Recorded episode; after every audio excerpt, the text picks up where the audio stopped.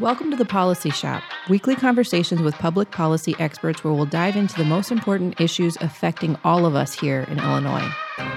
I'm Hillary Gowans. Let's get started. Joining me today is Amy Korte, Vice President of Policy at the Illinois Policy Institute. Parents and students across the state have had their lives turned completely upside down by COVID and ongoing public school closures, and it isn't over yet. Chicago Public Schools is just about to get kids back into the classroom after the Chicago Teachers Union walked out on students January fifth. C P S, however, is far from the only district that has seen ongoing disruptions to in-person learning. Our policy team has been looking at the data on closures and the outcomes that have resulted, and we'll talk about what those numbers show us today. Amy, thanks for joining me. Hi, Hillary. Good to be here. I'm so happy to get to talk with you about this because we talk about schools and COVID all the time. We're both moms who have somehow been able to continue working through all of this. So I guess in a lot of ways that makes us really lucky, but I think that we're no stranger to the challenges of COVID education and COVID parenting. Yeah, absolutely. It's been quite a ride this last, uh, what, twenty-two months or so. Yeah. And you have a, a bigger spread than I do. So I just have two kids in preschool and you've got kids throughout, you know, school ages. And so grade school, high school, and college. So I've seen all the COVID policies. You've seen it all. Yes. Um, well, you have seen it all with your kids and you've seen it all because you've done an extensive dive on what data are available, right? So um, I guess if you could just walk us through to start, what was remote learning like for schools across Illinois? And now the data that you're going to talk about is primarily public school data, right? Yes. All Illinois schools, as you recall, were ordered to shut down for in-person learning completely in March of twenty twenty. And that affected private schools as well as public schools. Um, but then in June of twenty twenty, the Illinois Department of Public Health and the Illinois State Board of Education said that all Illinois schools could open for the twenty twenty twenty twenty-one school year as long as they followed certain health protocols. So the following year in Illinois, there was a wide range of schooling arrangements in public schools. So you had, unfortunately, many, many Illinois school kids were completely shut out of classrooms to start in the fall of twenty twenty. Of Illinois' ten largest school districts, which is over five hundred thousand kids, of Illinois' roughly two million uh, public school kids in K through twelve, there were only, there's only one that even attempted to open on a hybrid part-time basis in the fall of twenty twenty. The other nine largest public school districts in Illinois were all fully remote in the fall of twenty twenty. And that, as we'll discuss later, has had really big impacts on Illinois students and their families. So compare us to other states, because I know that in, in states like Florida, for example, kids didn't have the same experience. Most of them were in person uh, for a lot longer, uh, you know, maybe even as early as uh, spring of twenty twenty. I have to check that, but I've heard from some folks that in private school that was the case. But where does Illinois stack up compared with other states and their public school closures? Well, leaving aside private schools for a second, Illinois public schools were among the least likely to reopen for fully in-person learning in the twenty twenty twenty twenty-one school year. The C D C published a study that showed that only one in ten Illinois public school students had access to fully in-person learning for that school year between September and April. So Illinois ranked in the bottom ten, I think number forty-two among U S states for offering fully in-person learning for the um, previous school year, twenty twenty to twenty twenty-one. And the, um, the Midwest, excluding Illinois, was different than that. Illinois was the worst for in-person schooling in the Midwest. All of Illinois' Midwestern neighbors offered far more fully in-person learning than Illinois did. So a big part of the conversation around um, schools and COVID is, is related to mental health. Now, of course, you and I are not mental health professionals. That said, we've read extensively on what's going on here and, and just anecdotally, you know, I think over the course of the pandemic, as a parent, I can say that the uncertainty about what was going to happen with our kids was very disruptive and very difficult to deal with. I, I've witnessed other people who couldn't, you know, deal with the uncertainty. And so they made major choices. You know, maybe they moved out of state. Maybe uh, they pulled their kids out of school altogether and started to homeschool. But you've you've read a lot about the, the mental health outcomes and problems that have arisen with the kids. And I, I know you re- referenced a couple of statistics to me earlier. Do you mind sharing what you've read? Yeah, it's it's absolutely heartbreaking. The U S Surgeon General pointed to the mental health crisis that the pandemic has really exacerbated among American youth in December. He mentioned that. And some of the statistics are just horrifying. There was an increase in emergency department visits among teens for mental health related reasons. And in twenty twenty-one, there's a fifty-one percent increase in E R visits among teen girls for suspected suicide attempts compared to the same period in twenty nineteen. So the combination of sports shutdowns that Illinois experienced and school closures, the lack of access to friends, to supportive adults in the school environment, the lack of, you know, enjoyable extracurricular activities like choir and uh, theater and band and um, seeing your friends in the hallway, all the things that make school fun were, was gone for so many students across the country, um, and for sure in Illinois. And those uh, results, that, that impact is just going to continue to be felt. It's certainly not over for America's youth. And I think, unfortunately, there will probably be ramifications in youth's um, lifelong learning and even their economic prospects from the, the terrible uh, impact of school closures and, like I said, the shutdown of ordinary, normal, needed uh, social contact and extracurricular outlets.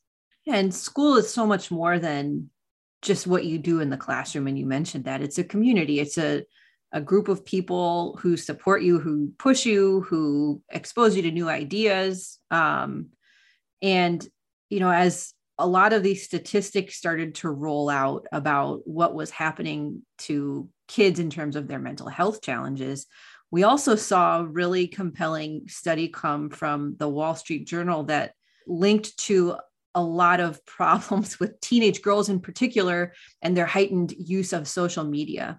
So it seems like there are a lot of these um, issues colliding during the pandemic, you know, the increased time isolated at home, the increased screen time, the increased time on your phone, maybe leaning on social media like Facebook and Instagram to fill that community void.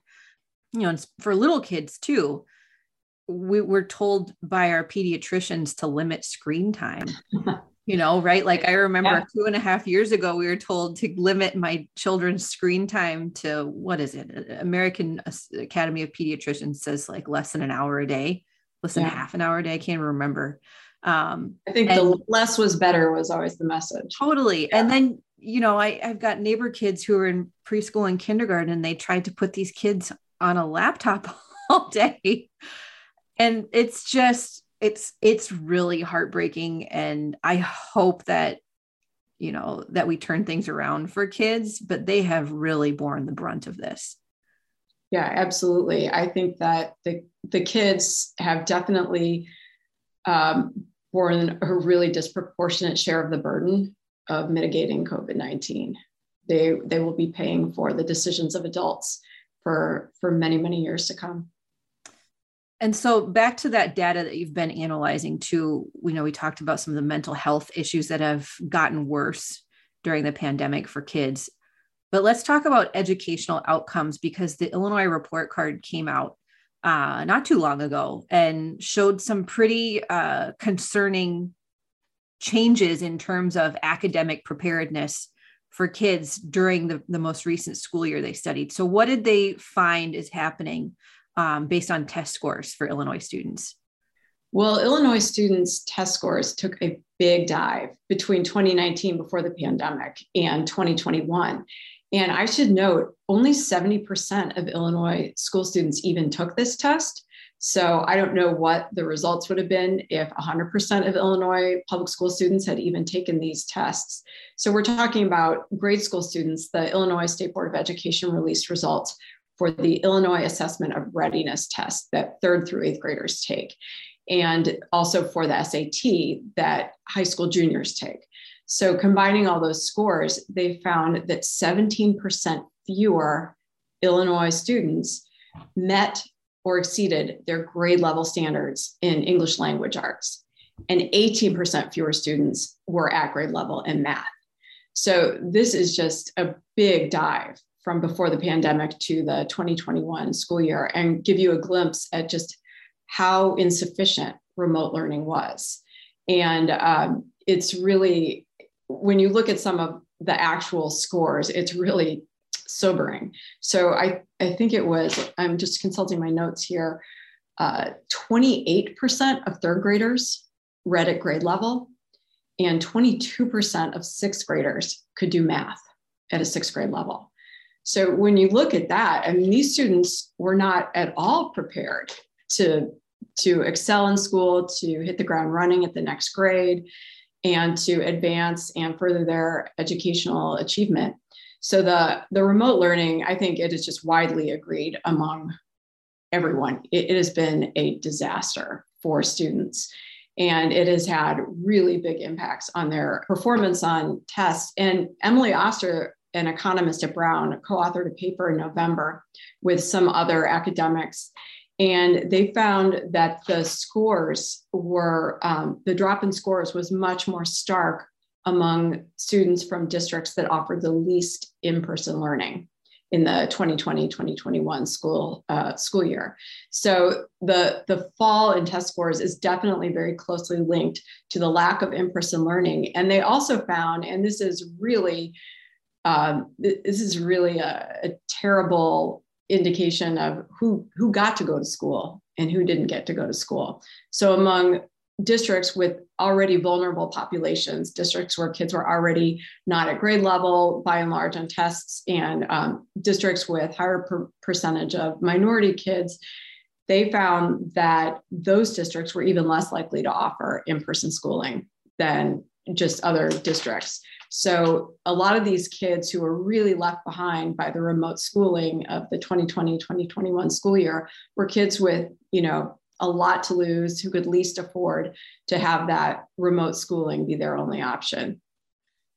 There are a couple of points I want to just latch onto there, but I guess the obvious is that we're just coming off of this most recent Chicago Public Schools shutdown, um, which was instigated by the Chicago Teachers Union walking away from the classroom on January fifth. So when you talk about the students and the districts that are most negatively affected by the remote learning setup, you have to think about Chicago. So I think we'll talk about that later on, but wow, that that's, that's not good at all. And I guess, you know, we're talking about test scores. I'm trying to think about this from the point of view of a teacher or an administrator or somebody in the education system. And I think that what they would say is, look, you know, this is a reflection of a really difficult year. Parents were struggling, schools were struggling. Um, we didn't know much about this pandemic at the outset. And so we were scrambling to set up a remote learning system that just didn't exist on a wide scale. And so you have to cut us a little slack here. What's the, what's the other side of that though? Because I think that that's fair to an extent, right? I mean, this was unprecedented, but then at a certain point, you know, we got, we, we finished one school year and we started another. And so many of these districts were still facing the same issues. And many of these kids were still learning remotely.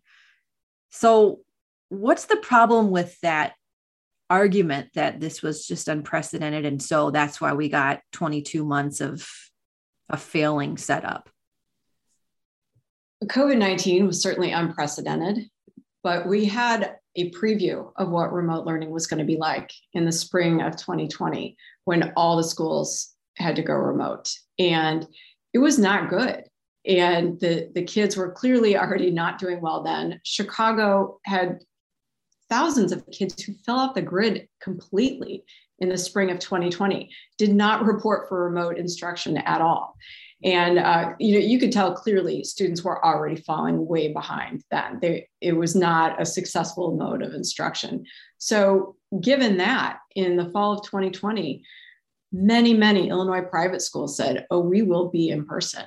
And they made it happen. They, you know, reconfigured their classrooms. Everybody was careful about staying home if they were sick. And the Archdiocese of Chicago was fully in person for the most part. You know, there were definitely weeks when people had to go remote in the twenty twenty, twenty twenty-one school year, but they struggled really hard and successfully offered in-person instruction to the, you know, some of the same communities of kids who, where C P S was saying, no, we're only remote. And you could tell this year, we'll, we'll talk about enrollment later, but Chicago Public or Chicago Archdiocesan schools saw a big bump in their enrollment this year versus C P S, which saw a drop in their enrollment. So it, it could be done. It was done successfully last year. And so, you know, that's fine. Maybe the first semester of the twenty twenty, twenty twenty-one school year, some schools just didn't think they could offer in-person schooling full-time. But then by the spring semester, again, it was clear this is not a good mode of instruction. And, you know, by then there were plans to go back to in-person learning. And again, with Chicago, the Chicago Public Schools had a plan to start in-person learning, at least on a hybrid basis, in the winter of twenty twenty-one. And the Chicago Teachers Union walked out and refused to report to um, classrooms for in-person instruction on schedule in January. So Chicago's in-person learning at that point was put off again. And so those kids didn't go back until between February and April, depending on your grade, in the uh, spring of twenty twenty-one. So all along we could see. And then by the spring of twenty twenty-one, it's interesting because the Chicago Teachers Union, as a condition of going back in the um, January of twenty twenty-one, demanded to have priority for vaccination. At that time, uh, vaccines were pretty scarce, and it was, you know, allotted by priority groups. And so a lot of public health officials fought to get teachers first in line for vaccines. And I don't think anybody really balked at that. Everybody was happy just to get teachers back in classrooms and thought that they clearly offer essential services. They, they should be first in line for vaccines along with other essential workers. But so given that, and that, uh, you know, Chicago Public Schools does have really high vaccination rates. Now, everybody who can have a vaccine or who wants one can have one. And so to think that here we are in the winter of twenty twenty-two and having this battle again to keep kids in school, there's no justification for it. And public health officials across the country have called that out and said they have fought for teachers to get access to vaccines. And now if If, you know, if they're not going to be in school, there's just no justification for it because they have that access. They're, you know, they have safety protocols in place in Chicago, and billions of dollars have flowed from the federal government to states, to schools, for ventilation, for other kind of mitigating technology and practices. And so there's there's no justification at this point to keep kids locked out of classrooms and for teachers not to be, you know, reporting in, in person, especially on a district-wide basis. Again, I, I know that some schools are definitely having staffing shortages because people are out with COVID or have to be in quarantine, or they've got a child at home who's in quarantine. But on a district-wide basis, C P S has three hundred thirty thousand students to uh, try to shut down the entire district because maybe some people are going to need to be um, home for COVID. There's no justification for it. And as a public health measure, it actually makes it even harder to staff our hospitals. When you have so many parents who are involved in healthcare, where, what are those nurses going to do? What are those doctors going to do? What are those E R techs going to do if their kids are at home because the C P S classrooms are shut because C T U won't go back to in-person schooling? So that actually is not a, um, it's not a good measure for public health when you're keeping nurses home from their shifts or doctors home from their shifts because they have to be with students who can't be in their classrooms. So, you know, early on, you could, you could see why governors um, across the country were shutting down schools in March of twenty twenty. But by now we have tools in place. We have vaccinations, we have all, all kinds of things that we didn't have in March of twenty twenty, and there is no reason for schools to be shut down. Another one of those arguments that I hear to explain why it's okay that, you know, kids didn't make huge gains in the recent academic school years is kids are resilient. I've heard that a lot, and more so earlier on in the pandemic. You know, well, we have remote learning, kids are going to be learning a little bit differently, maybe not as effectively, but kids are resilient. I think that you touched on why that's not necessarily true in this case on this scale when you reference those really startling points about um, E R visits and, and suicide attempts, especially among adolescent girls. But I think when you combine the mental health struggles with the lagging student outcomes, that this has really important long-term effects for a lot of kids. So as a mom, as a policy expert, why does all of this matter so much in the long term? It matters for several reasons. First of all, you only get so many years in school. You only get so many years as a a grade schooler, as a high schooler. If you start falling really dramatically behind in those crucial years, when are you going to catch up? If some of these kids have, you know, lost so much learning, how are they going to catch up so that they can go on to college, so that they can go on to good careers in the trades, so they can, you know, live up to their fullest potential? I think that, you know, if if we just accept that learning loss is an okay thing, and kids are resilient, and kids are tough, then we are sacrificing their their future potential. And, you know, I, I think, unfortunately, I think that phrase is something that some adults say to let themselves off the hook. You should not presume too much upon kids' resilience. Sure, they can bounce back from things, but how many things do you want to pile on them to try to make it necessary for these kids to bounce back from? You know, that that is not a fair uh, a fair thing to ask of kids. And also, you know, some of these things you can never get back. How many chances do you have to play high school football? You have four seasons if you're lucky. You know, how many of those are going to take away? Some kids, you know, if you know, I'm not everybody is an academic, athletic scholar, you know, scholar athlete or a, you know, world class theater kid, but some of those opportunities can never be regained for some of those kids who maybe would have gone to college on an athletic scholarship, or who maybe would have, um, you know, auditioned for a performing arts school. So I, I think that that is not a phrase that we should be operating under. We certainly shouldn't make policy with that kind of uh, mentality that, you know, oh, kids are tough, they can, they can cope. So, um, and obviously the, the learning loss, the mental health challenges have really um, given lie to that. And uh, obviously, if you just want to put dollars on it, there are lifelong earnings implications too for some of this learning loss and maybe missed chances at certain higher ed opportunities. So um, it, we really shouldn't be cavalier about the potential uh, consequences for our kids. I I thought a lot about the student athletes in high school when sports were canceled for so long. I was one of those kids. I came from a small town in Ohio, and I got to go to a really good college because I was a, a good enough athlete. I mean, I wasn't going to the W N B A or anything, but I was okay. Um, and I got some scholarship money because of that. And that changed the trajectory of my life. And I just kept thinking about kids like that who who missed that window. And that, that just sucks. It sucks. Yeah. Um, and you're right. You don't get that back. And a lot of parents got fed up with those odds. So, you know, with all of these schools, not just in Chicago, but across the state, a lot of the suburban schools too, around here, I'm, I'm in Mount Prospect. So I saw my neighbors deal with this through spring of last year. Um, and you know, you, you also looked at enrollment. So for parents who didn't want to roll the dice again, or they just couldn't afford to for whatever reason, uh, they made changes. So what was the impact of these extreme s- school shutdowns on enrollment? Illinois public schools as a whole lost a lot of kids from twenty twenty to twenty twenty-one.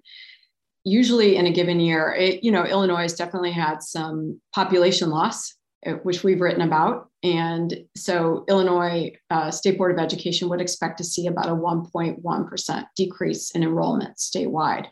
Well, between twenty twenty and twenty twenty-one, that was even higher. So it's three times that this year. The twenty twenty-one enrollment loss was three point five percent. It was a three point five percent decline compared to what they would have expected, uh, which would have been about a one point one percent decrease. So that's a lot of kids leaving Illinois public schools. Maybe some moved out of states where their parents thought it was likelier that they for sure would have uninterrupted in-person schooling. And maybe some switched to private schools. You know, um, we mentioned earlier, C P S itself had a three percent drop in students from twenty twenty to twenty twenty-one. So that's about ten thousand kids who left C P S over the last year. Meanwhile, the Archdiocese of Chicago, which has one hundred fifty-seven schools, and it's about fifty thousand kids in Cook and Lake counties, um, the Archdiocese saw a seven percent increase in students this year compared with last year. So I think clearly, a lot of parents were putting their kids in a school system that had shown that it could operate in person successfully and that didn't have the, the constant instability that with, you know, the looming threat of a teacher strike or a walkout or, um, you know, school disruptions. So, and then I know there's a big increase in homeschooling too. So I think a lot of parents were definitely looking for better, more stable options for their kids where they knew their kids would be consistently in school in person and where the schools or, or, you know, the teachers were on board with the schools really trying to make it work. You know, it's, there are so many great teachers out there uh, in C P S right now and obviously in schools throughout Illinois, public and private. And I know that, you know, the, the union did vote to walk out last week, but it wasn't anywhere near what some previous strikes have gotten. Um, I think it was seventy-three percent of those who voted, and not all teachers union members voted last week. So we can't forget that there's a significant number of C P S public school teachers who wanted to be in classrooms. And I think some who actually did show up and did at least help with students who had nowhere else to go, even if they weren't in classrooms teaching traditionally. So I, I don't want to give short shrift to all those um, really just hardworking um, teachers who champion our kids and their learning needs uh, day in, day out, including in C P S. Um, but, you know, clearly parents need that stability. Kids need their schools, and parents are increasingly moving to where their kids or moving their kids to where they know they'll be in class. That's a good point about um, the vote among C T U members and the fact that there were a, a significant number, was a significant number of people who didn't vote to walk out. Um, it's been really interesting to hear from Chicago Public Schools parents. So we we met a woman named Sarah Sashen um, over a year ago, but she's a single mom. She's four kids. Two of them have special needs at school, and they're all Chicago Public Schools students. The, her oldest uh, actually just got accepted to Penn State. She said that was a huge deal for their family. Um, and when we talk with Sarah, she, she talks about how much she appreciates the public education system because she knows that her children with special needs in this area simply wouldn't have access to the same kind of um, benefits and instruction if they went to a private school or somewhere else that they get at C P S. Um, so even as she was voicing her frustration out at a protest the other day when it was like twelve degrees outside, um, she was talking about how much she loves her, her teachers at her kids' schools and how pleased she's been with the, the learning that her kids or have had access to. So I, I do think that that's important. There's this tension. There's this tension between um, the fact that there are so many benefits in the public schools for kids. But when you take them away and you don't let kids into the classrooms, you know, you don't get any of those benefits. So it's really, it's been tough for a lot of parents. Amy, I know you're going to continue to follow this story and the, the various data threads that come out. And I'm so grateful that you are willing to take some time and talk about everything that you've gleaned so far. So thanks again, and I really appreciate it. Thanks for having me, Hillary. Thanks for joining us for today's episode. To keep up with all of our work at the Illinois Policy Institute and to sign up for our newsletter, visit illinois policy dot org. If you like what you heard today, subscribe and give us a five-star review. We'll see you next week for another episode of The Policy Shop.